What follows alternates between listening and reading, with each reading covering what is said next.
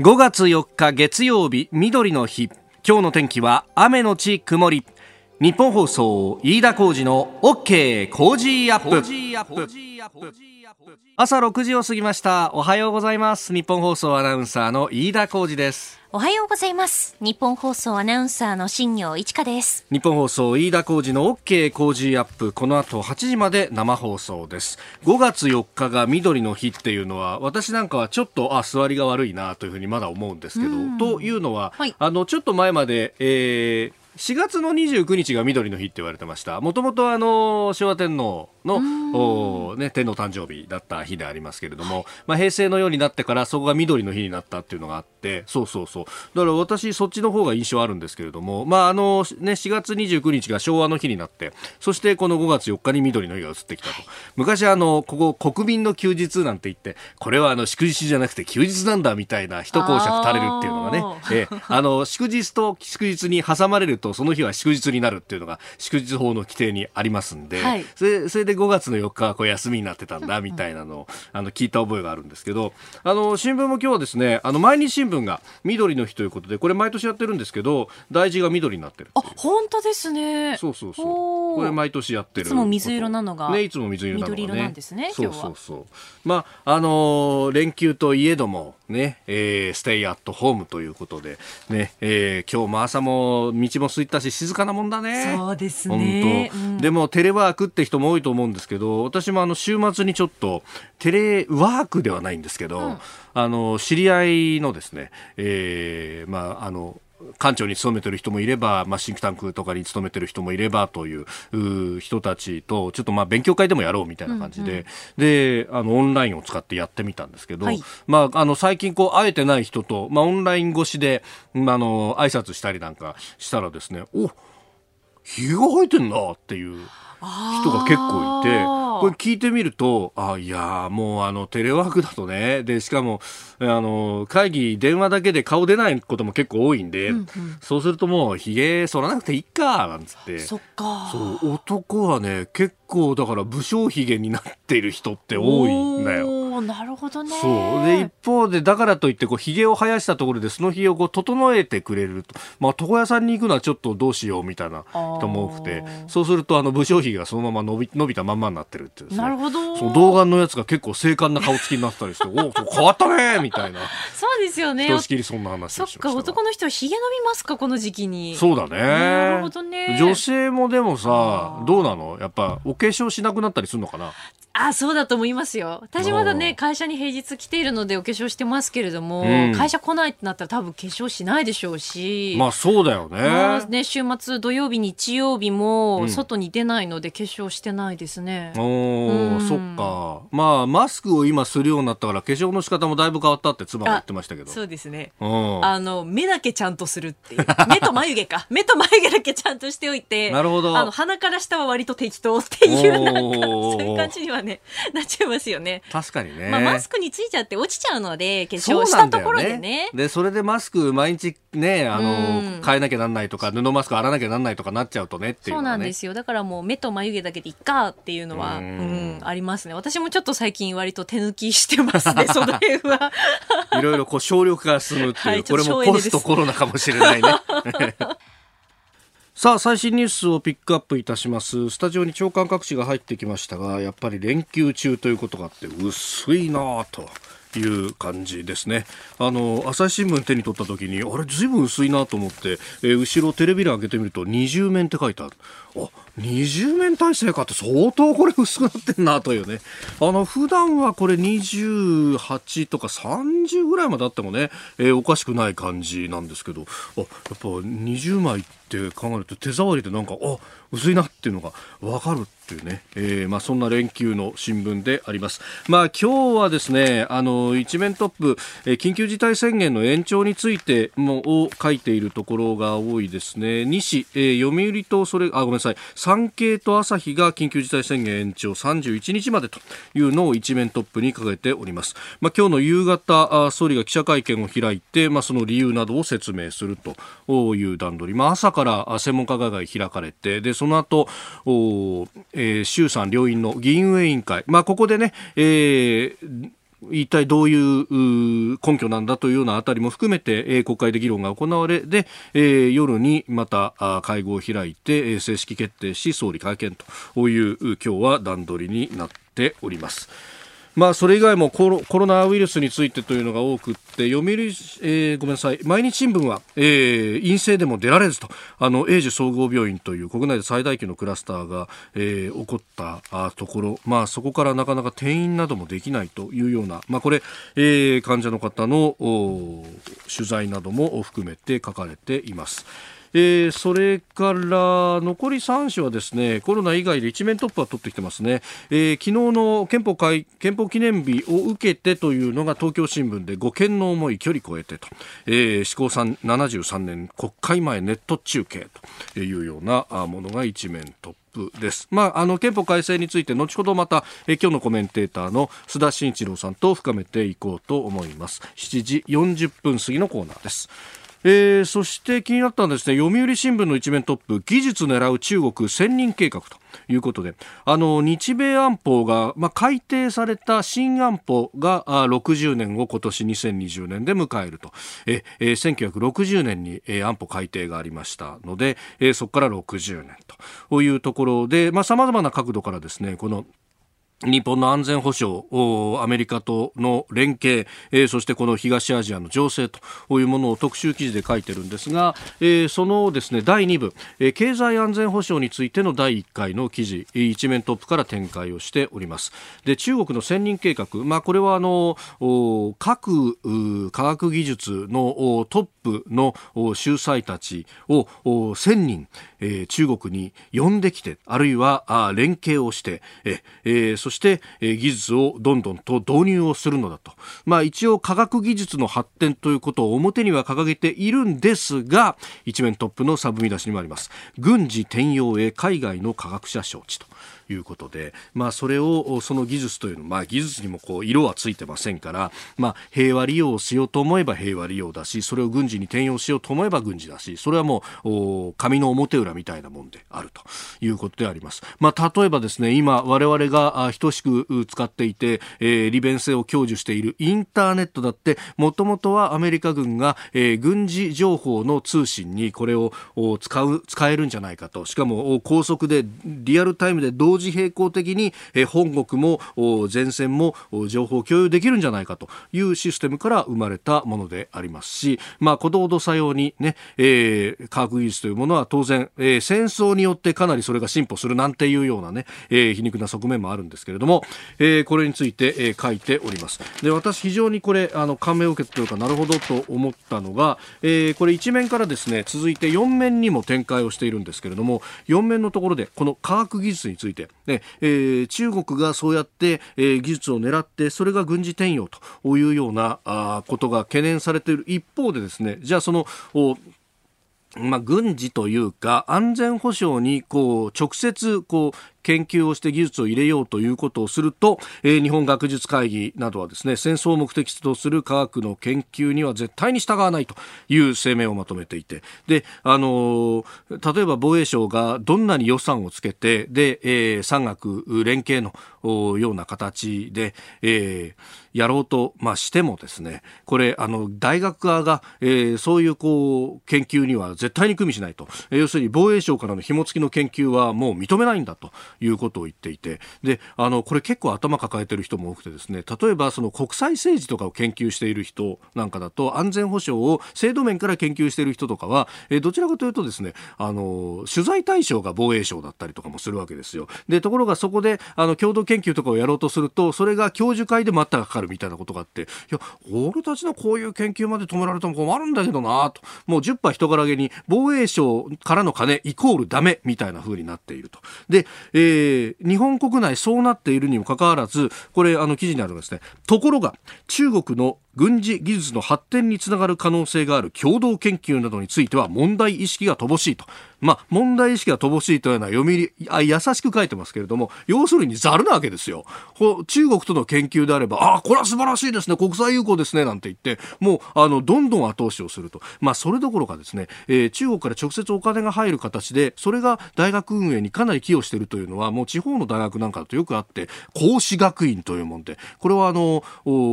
中国政府府とそのまあ関連の機関からという形で、えー、かなりお金が出ていてそれは国際友好という形で当然お金出てるんですけれども一方でさまざまな学生さんであったりとかあるいは、えー教授であったりとかそういう人たちとのこうね、えー、人的なつながりを介して何だったらもう技術の教えてもらうというところまでも視野には入れていると直接やってるかどうかというのは定かではありませんけれどもまああことほどさより問題意識非常に乏しいというところがあります。まああの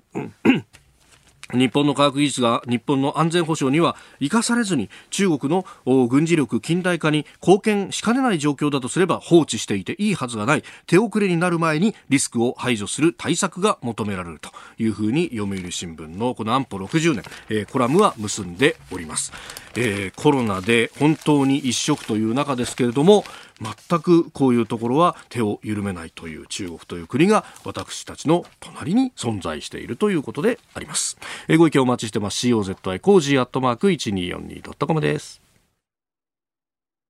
あなたの声を届けますリスナーズオピニオン6時25分です。えー、緑の日っていうのをこう取り上げたらツイッターでですね、はい、箱崎アナウンサーの写真がいっぱい上がってきて、ああ、そうだ、この子緑つったなっていうね、下の名前が。そうか、ずっと名字で呼んでいるとピンとこないですか、飯田さんは。ね、えー、えー、箱崎さん元気にやっておりますんで。えー、はい。ね、えー、今はね、子育てに、まずは。そうですよね。はい。まあ、それもね、また、あの、保育園が、あ閉まったままだったりとか、いろいろ大変だろうと。と思いますね。ね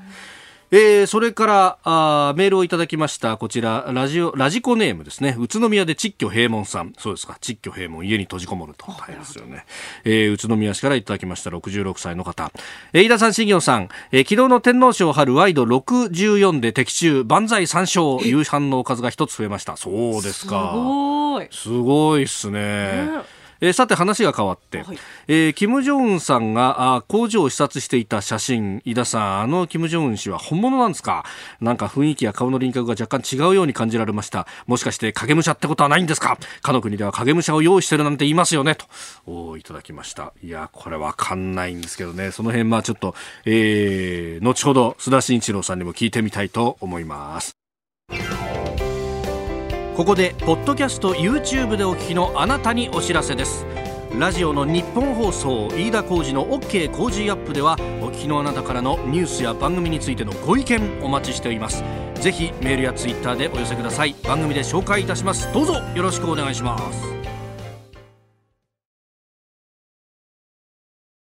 5月4日月曜日緑の日時刻は朝7時を過ぎました。改めましておはようございます。日本放送アナウンサーの飯田浩二です。おはようございます。日本放送アナウンサーの新業一華です。あなたと一緒に作る朝のニュース番組、飯田浩二の OK 工事アップ。7時台はコメンテーターの方々とニュースを掘り下げてまいります。今朝のコメンテーター、ジャーナリスト、須田慎一郎さんです。須田さん、おはようございます。おはようございます。おはようございます。須田さんには番組エンディングまでお付き合いいただきます。では、最初のニュース、こちらです。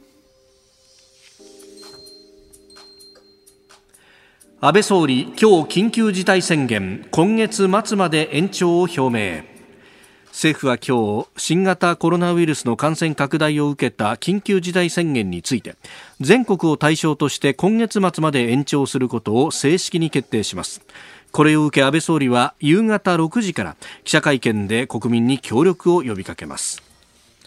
えー、今日夕方の会見では、まあ、この1ヶ月程度の延長の理由などについて、えー、説明をするということであります。はいまあ、この延長のね、えー、方法だとか是非とか、まあ、結構いろんな情報が出てきましたけれども、まあ今日正式に発表するという流れです、うん、あのですからねあの、やっぱり大前提としてはね、はい、あのやっぱりこの感染拡大を防ぐために必要と思われること、必要なことじゃないです必要と思われることは、まあ、全部やると。うん、えー、まあ、結果的に意味がないことであったとしても後になってね、はい、えー、とりあえず今現状は全部やるってことは私は大賛成なんですけれども、うん、ただ後々の検証は必要になってきますよ。はい、ただ、えー、それに対してですねやっぱり丁寧な説明っていうのは私は必要だと思うし、うん、じゃあねやっぱり、えー、国民にこれだけの負担を強いる以上ですね、えー、現時点でつまり、えー、現時点というよりも5月6日まで期限を区切ったわけですからね、はい、6日の時点でどういう状況になっているのか、なっていたのか。そして、え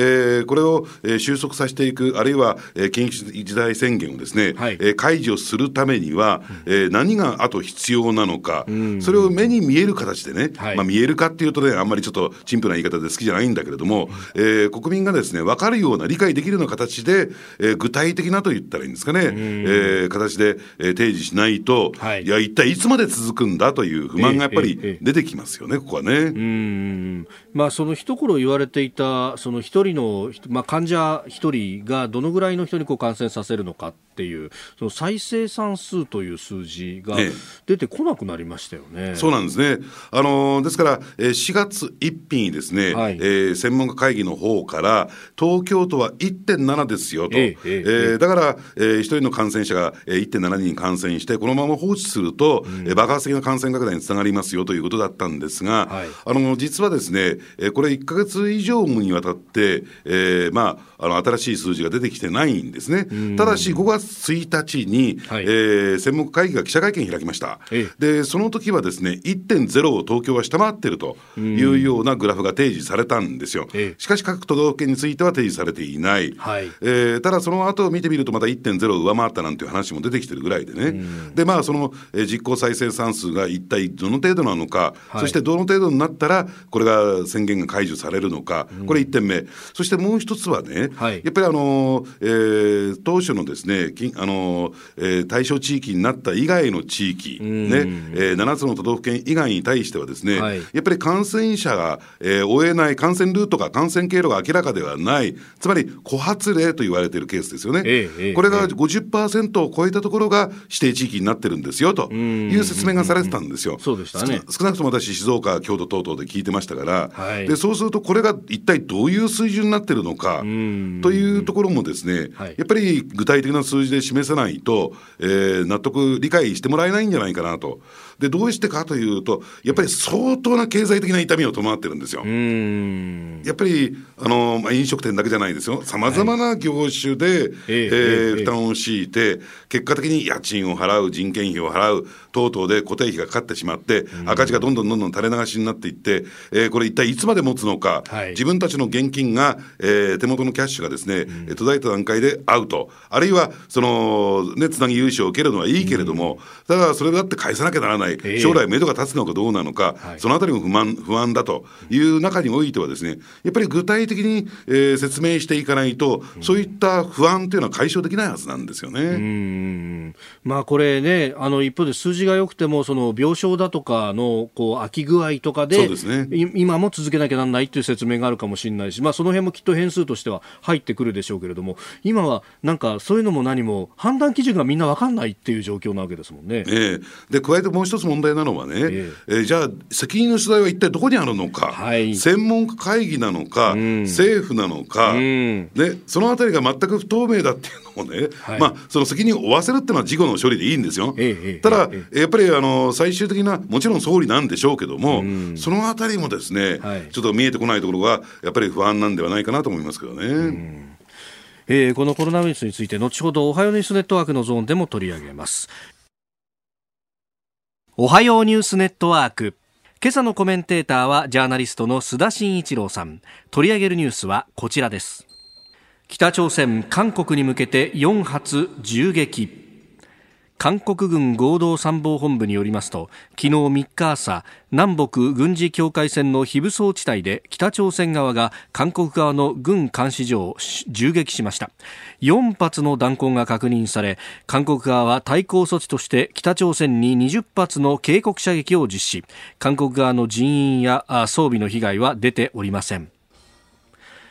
えー、おととい2日には北朝鮮の国営テレビで金正恩委員長が先月11日以来となる公の場、えー、肥料工場の竣工式に出席した様子を伝えていて、まあ、メールでもこれが、えー、どうなんですか本物なんですか影武者なんですかというような、えー、こともいろいろいただいておりますが笹田さんこの一連の北朝鮮の動きはどうご覧になってますか、ええあのー、ですからね大前提としては影武者かどうかは別としてもですね、えー、えー、まあ、北朝鮮が公的にですね、はい、えー、まあ、あの2日時点で、えー、金正恩委員長がですね生存しているという情報を発信したというところが一番大きなポイント、はい、で加えてですねあの私なんかもそうなんですが、はい、あのそういった点でいうと死亡あるいは重篤説を信じてたものからするとね、うんうん、えー、まあ、まんまとしてやられたかなと騙されたなと、うん、えー、いうふうに思うんですよ。で加えてですねあのちょっとこれ私なんかはなぜそれを信用したのか重篤説死亡説を信用したのかというと、はい、あの全く無関係な複数のソースから、えー、やはりそういった情報が寄せられた1点目、はい、で2点目としましてはですね実は日本政府もですね、はい、えー、あの5月に入った段階で、えー、失礼、えー、4月末の段階かな、うん、あのでですね、はい、あの北朝鮮サイドが重大な発表を行うという情報をキャッチして、はい、でそれをモニタリングしてたという経緯があるんですね。もちろんその重大発表というのは、その健康状態に関することという認識のもとですね、はい、えー、緊迫した、えー、感じがね、えー、漏れ伝わってきたわけなんですけども、えー、そうすると、どうなんでしょう？ね、これ、まあ、その死亡説、重篤説というのは、うん、ある種、意図的に流された、北朝鮮サイドから意図的に流された、えー、情報ではなかったのかという疑いが濃厚になってきてるわけなんですね。はい、で、その意図は何なのか、目的は何なのかっていうところは、今後検証していかなきゃならないんでしょうけども、はい、そういった点でいうと、うん、えー、アメリカ、あるいは日本も含めてですね、はい、まあ、あの世界各国は、えー、まんまとしてやられたなという感じがしてなりませんよね。でただあの、そうは言ってもですねあの、これ、あまり大きな報道はされてませんけれども、はい、えー、北朝鮮の公的メディアがですね、えー、日本に対して、極めて厳しい論評をここ最近載せてみたり、えー、あのまあ、これは靖国神社のね、はい、えー、献花の問題なあの花を送った問題なんですけれども、これに対して厳しい論調を載せて、はい、えー、安倍政権を強く批判してみたりですね、うん、まあ、いろいろと動きがある、えー、その中で、えー、今回の銃撃戦というふうに位置づけますとね、はい、あのー、やはり、えー、まあ、大きく、えー、いろいろと状況が、えー、北朝鮮を取り巻く状況がですね、揺れ動いていることは、これ、間違いないだろうなと思いますよね。で、少なくともですね、これ、まあ、普通のね、西側先進国でも、今回のコロナウイルスの問題で、経済的に大きな大きなダメージを負っていることは間違いない。はい、で、もちろん北朝鮮はね、えー、国連の経済制裁を含めて、えー、そうじゃなくても、えー、経済的に大きな影響を被っていたことは間違いなくて、で、そこにコロナウイルス問題が加わってくると、はい、相当的に、相当に、えー、経済的に逼迫してるんではないか、で、加えてそれに対する、えー、要求といったらいいんですかね、事態を動かしていかなければ、うん、あるいは、えー、体制が持たなくなってくるんじゃないかなという感じもしてなりませんよね。まあ、その辺ね、コロナウイルス自体が、じゃあ、北朝鮮の内部にどのぐらい、こう、蔓延しているのかっていうのまあ、これも諸説、こう、飛び交っているところではありますけれども、中国の医師団が入ったなんていうね、えー、もちろん、その、金正恩氏の治療のためという向きもありましたけれども、一方で、この、かなり蔓延が広がってるから、国際的な医師団の派遣とかをしないと、もう持たなくなってんじゃないかというような読みもありますよね。えー、あの、ですから、公表された、えー、肥料工場を視察した映像を見てみますとね、はい、もちろん、キム委員長はマスク姿ではありませんが、うん、それを取り巻く SP が黒マスクをしている、い。たりですね、はいえ。ー、あるいは、あのー、まあ、竣工式に出席した、えー、人々はですね、マスクをしていたっていう状況もありますから、うん。はい、やっぱり北朝鮮国内においても、そのコロナウイルスの影響が大きく及んでるって見ることは、これ間違いないんじゃないかなと思いますね。まあ、その辺ね、4月のその11日、まあ、金正恩委員長がこう出席した、まあ、会議などどではあの誰一人マスクしてなかった映像が確か流れてましたからそういう意味ではこう中も相当、まあ、あの国は自分の意思でマスクをつけるっていうよりは上から言われてっていうところですもんね。そうですね。ですからあのおそらくあの映像の中のマスクというのは、ええ。えー、金正恩委員長を、えー、リスクにさらさないためというのが最大の目的狙いなんでしょうけどね。ええまあ、そして、あの存在が取り沙汰されるのが妹のヨジョン氏、まあ、あのかなりこう昇進をしたというのもあってそれこそこの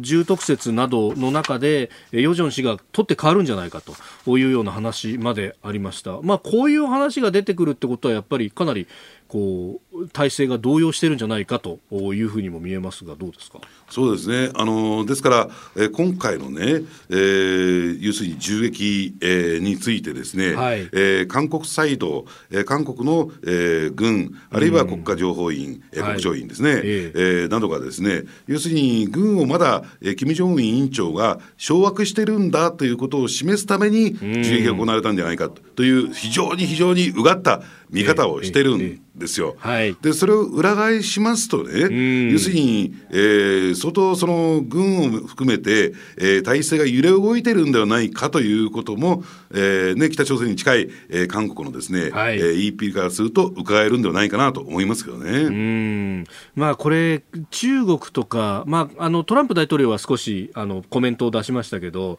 中国などがその大手をもろ手を挙げてこう素晴らしいとよかったみたいなことをコメントとして出していないと。一方で韓国があの惚れ見たことか金正恩氏は健在なんだっていう出すことでなんかその違いがすごくこう浮かび上がるような気がして、ええ、中国があまりこうコメントを出してないっていうのは本果たして体制として北朝鮮の体制としてどうなんだと、いうふうにも思っちゃいますよね。で加えてね、ええ、あのツイッター上でも伺えるように、えー、トランプ大統領の言動が非常に不可解なんですよ。要するに健康を祈ろうとかね。はい、で直前まで言ってましたよね、えー、ね。えー、にもかかわらず、えー、喜んでみみたりですね、だから、あのー、これはね、だまあ、大前提とすると、もしかするとアメリカにも正確な情報が、つまりトランプ大統領サイドにも正確な情報が入っていないっていうことの表れなのかもしれませんけれどれども、ただ、あのそういった点で言うとですね、ええ、やはり何か異変的な、ね、異変な、えー、動きがですね、えー、あったんではないか、あるというふうに認識されてるんではないかというふうにも思いますよね。えー、そしてもう一つ用意していたニュースが、えー、緊急事態宣言の延長です。経済活動再開の指針も今日表明ということでこれあの都道府県によってそのコロナウイルスの、まあ、流行の仕方というのが異なるということもあって、まあ、こういう経済の一部緩和ということが出てきていると思いますけれどもこれやっぱり全国一律というのはもう持たないということですか、うん、あのですからそもそもね、ええ、47都道府県に対して、すべての都道府県に対して、緊急事態宣言の対象地域にしたということが、果たしてどうだったのか。っていうことになってくるんだろうと思いますよ。はい、ね、でもちろんね、大阪のケースは特定警戒都道府県というね、はい、13の都道府県になってるわけですけれども、えー、その中においても、13の都道府県の中でおいても、えー、ばらつきがある、北海道なんかは第2波がやってきたとも言われてるわけですからね。で、ね。はい、先ほどのね、えー、話ありませんけれども、あの十二分にですね、実効再生産数が下がってきている、うん、そういった地域もある、あるいは病床に余力があるところもある、つまりこれは、えー軽症者、ね、患者については、はい、えー、ホテルを中心としたいあのところに移ってもらうということをやって、うん、えー、病床の空きが出てきたというところもありますし、はい、そういった点で言うと、その地域、ね、ごとにですね、うん、バラバラになってきている。で、もともとね、この特措法、特別措置法を見てみるとですね、はい、やはりその、えー、その対応を受けて、措置をするのは、うん、やっぱりそれぞれの首長ですから、ね、知事ですから、はい、それが自らの責任に応じて、自らの地域の実情に応じて手を打っていくというのは当たり前のことだと私は思いますけどね。うんまあ、これね、あのそうやってまあ、首長が実行はすると、でえー、全体としての方針はこう政府が決めると、でなんかそこの根拠みたいなものがあんまり見えないということが、なんか不安を呼んでるようなところもありますもんね。そうですね、うん、で加えてもう一つは、その要請をするならば、自粛要請等々の要請をするならば、はい、その経済的な支援策とワンセットだと。はい要するにナイスだよ触れないみたいなね、えー、いうところが拙速な行動を招くとなると、それはそれでまたおかしな話になっちゃいますよね、その辺、まあ補正予算であの地方への特別交付金という形で1兆円は積みましたけどこれで足りるかっていうと、そんなことはないですよね。全く足りないでしょうね。全く足らない。全く足らない。2時、3時やっていかないと、ええ、これ、まあ、地方経済含めてね、え、持たなくなってくるんじゃないそれをやるのが国の仕事なんですよ、逆に言えば。今の段階では財政力に応じて地方格差みたいなものができてきちゃってますもんね、これ。まあ、東京がダントツでね。っていうことになりますね。はい。えー、この時間ジャーナリスト須田慎一郎さんとお送りしてまいりました。日本放送でお聞きの方この後も須田さんにお付き合いいただきます、えー、以上全国のラジオ局21局を結んでお送りしました。おはようニュースネットワークコロナの話と北朝鮮について詳しく伺いました。7時26分になるところです。さあ今週のこの時間はコロナで潰すな店と生活と題しまして新型コロナウイルスの影響で厳しい状況に置かれている人や企業に対して行われるさまざまな支援策について具体的な中身と申請方法を掘り下げてまいります。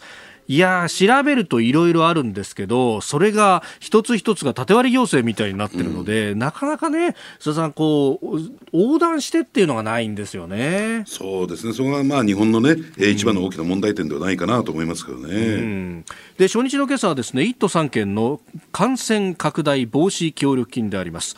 まあ、これあの、都道府県によって対応が異なるので、えー、1都3県をまとめてご紹介いたしますが、えー、申請のための書類はですね1都3県ともフォームあるいはネットホームはネット上かもしくは、えー、都や県の機関に、えー、現物が置いてあります。でただ大型連休中休みですんで、うん、今この段階で今日やろうかなって思うとネット上でね、えー、書き込んでからファイルを作ったりだとか書類をまず印刷してそこから書き込むかということをしなければいけません。でどの自治体もですね活動内事業内容と事業活動と内容具体的にどのぐらい休業したかなどを書き込む書類を作成するというプロセスを踏みます。で休業したことが分かる写真やポスターなどのデータが必要になってくると。いうことです。でまず東京都です、えこちらは感染拡大防止協力金という名前、え要請に従って対象となる個人事業主や中小企業が一定期間営業をしなかったもしくは営業を短縮した場合に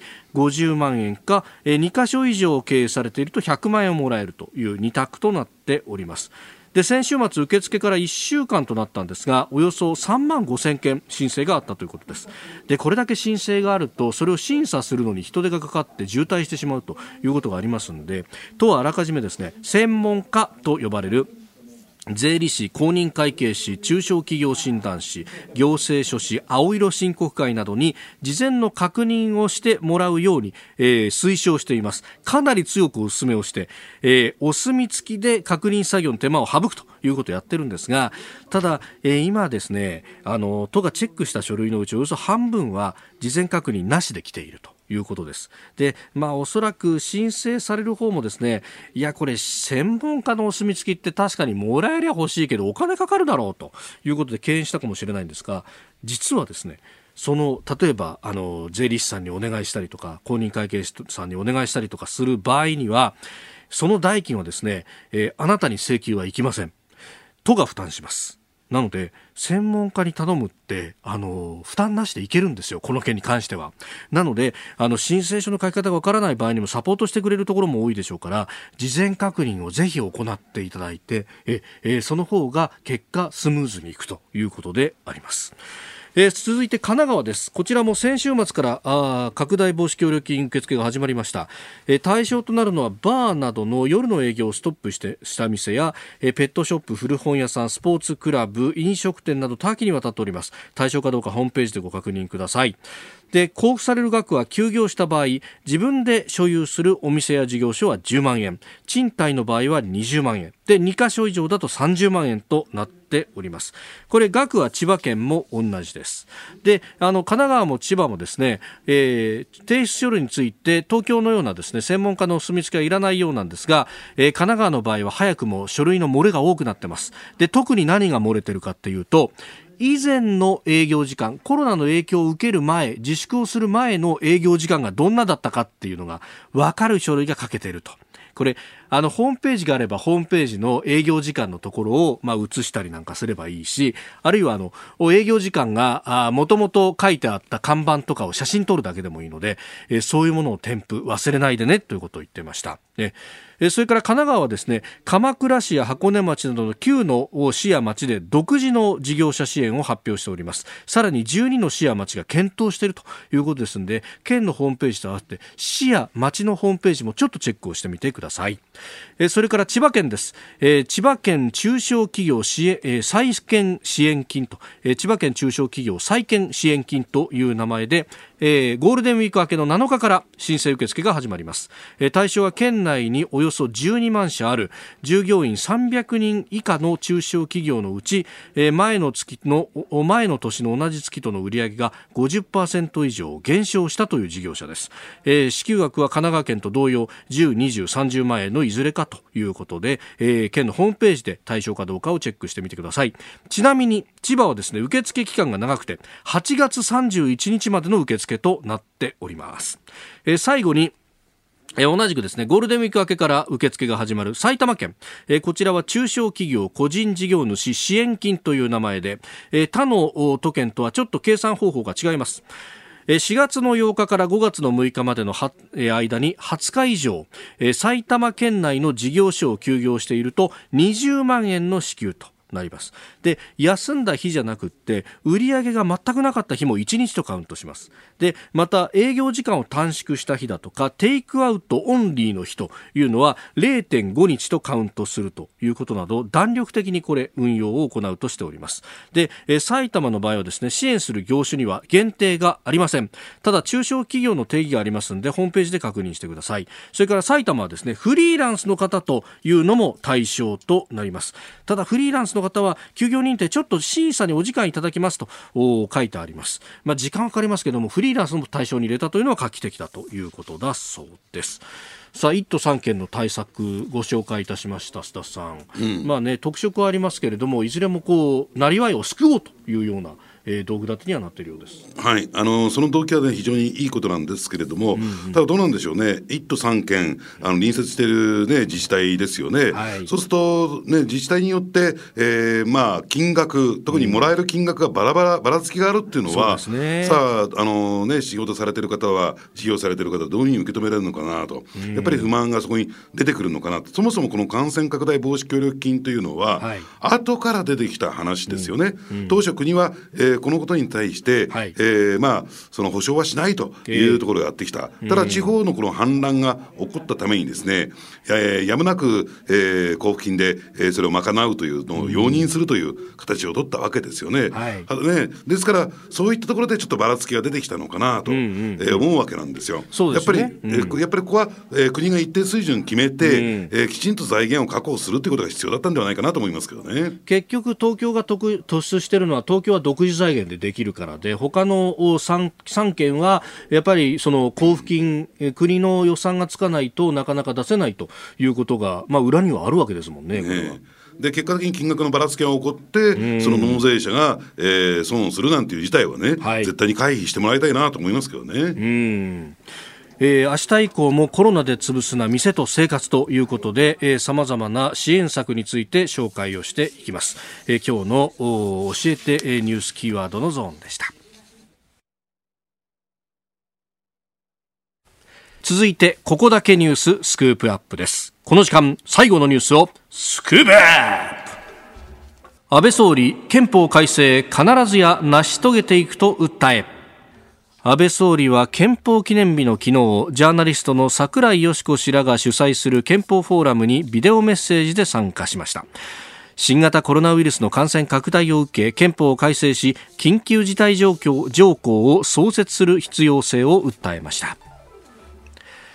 まあ、例年ですと集会という感じ、まあ、シンポジウムという形で開かれておりましたが今回はあそういった形を取らず、えー、動画投稿サイト YouTube で中継をされた。その中に、まあ、総理ビデオメッセージを寄せたということであります。まずはそのビデオメッセージの一部お聞きいただきます。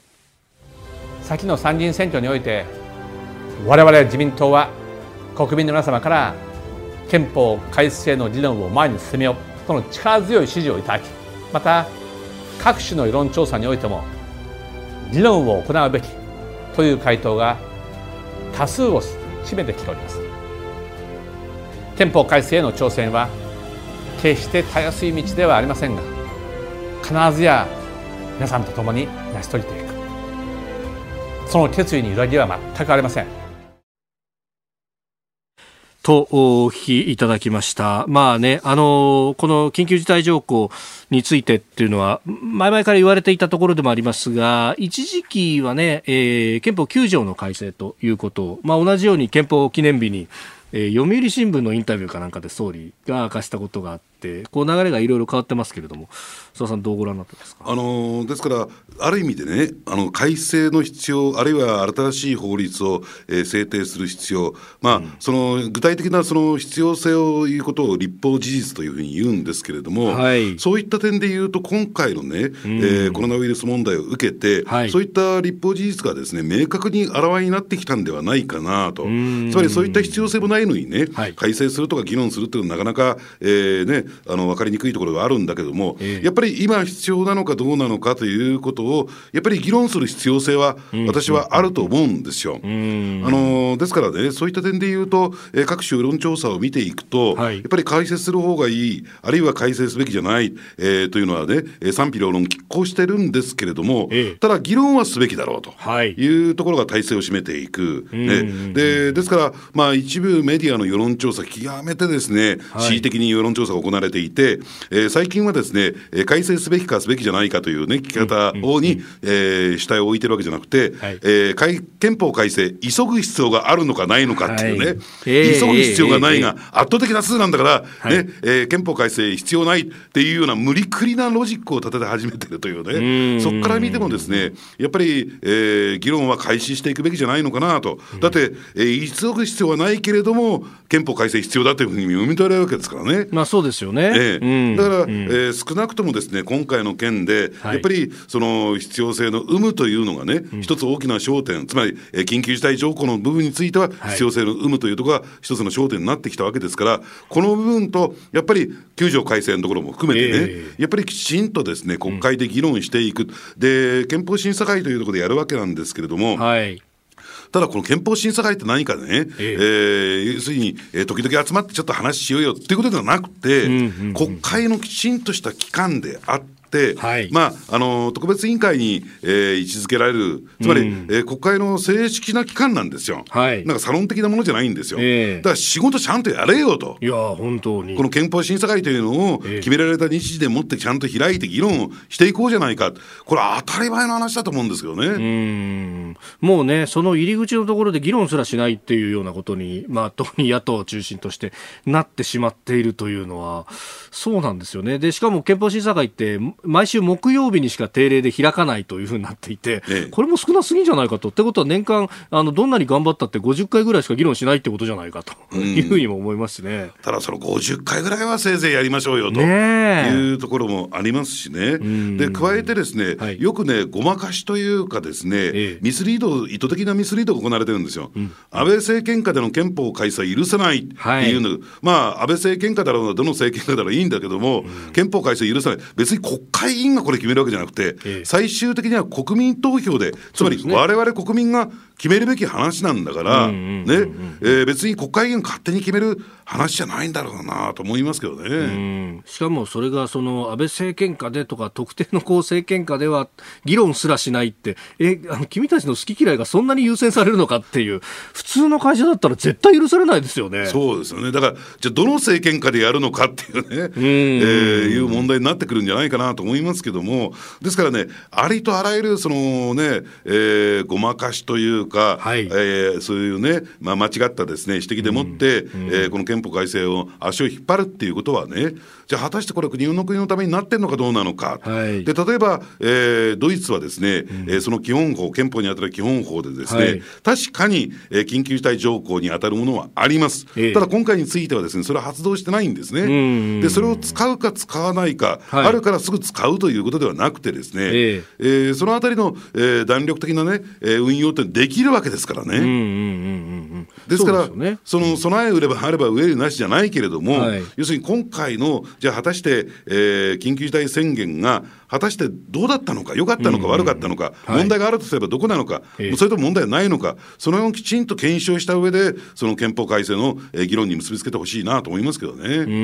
ん。まあ、あの強制力がない中で、どこまで効果があるのかっていうのと、あとは強制力がない中でも、そのあの世の中の空空気で、その自粛警察みたいな、何でもかんでもけしからんみたいなものがこうはびこることで、自粛の効果は出たかもしれないんですけど、社会全体がなんかすごくギスギスしちゃっているような感じもして、これも不健全っちゃ不健全ですよね。いや、ですからその自粛警察っていうのは広い意味で、はい、私の刑、リンチですよ。これは憲法によってね、はい、えー、それこそ規制されてるっていうか、禁止されてるわけですからね。えー、えー、えー、そうですよね。しかもそれが法律の根拠なく、まあ、ある意味、実行されてるのか、そういう空気になってしまっているっていう、これはね、あの、非常にこう不可思議なことになっちゃってるっていうのも結局この憲法に規定がないからっていうところにまで突き詰めるといくわけですね、うん、つまりこういった曖昧な状況、ねがを、えー、そうした意見状態を生んでると。い。うふうにやっぱり考えるべきじゃないのかなと。やっぱりそこはきちんとですね、ハンドリングっていうかコントロールしていくためにもですね、はい、きちんと明記する、明文化するっていう作業が、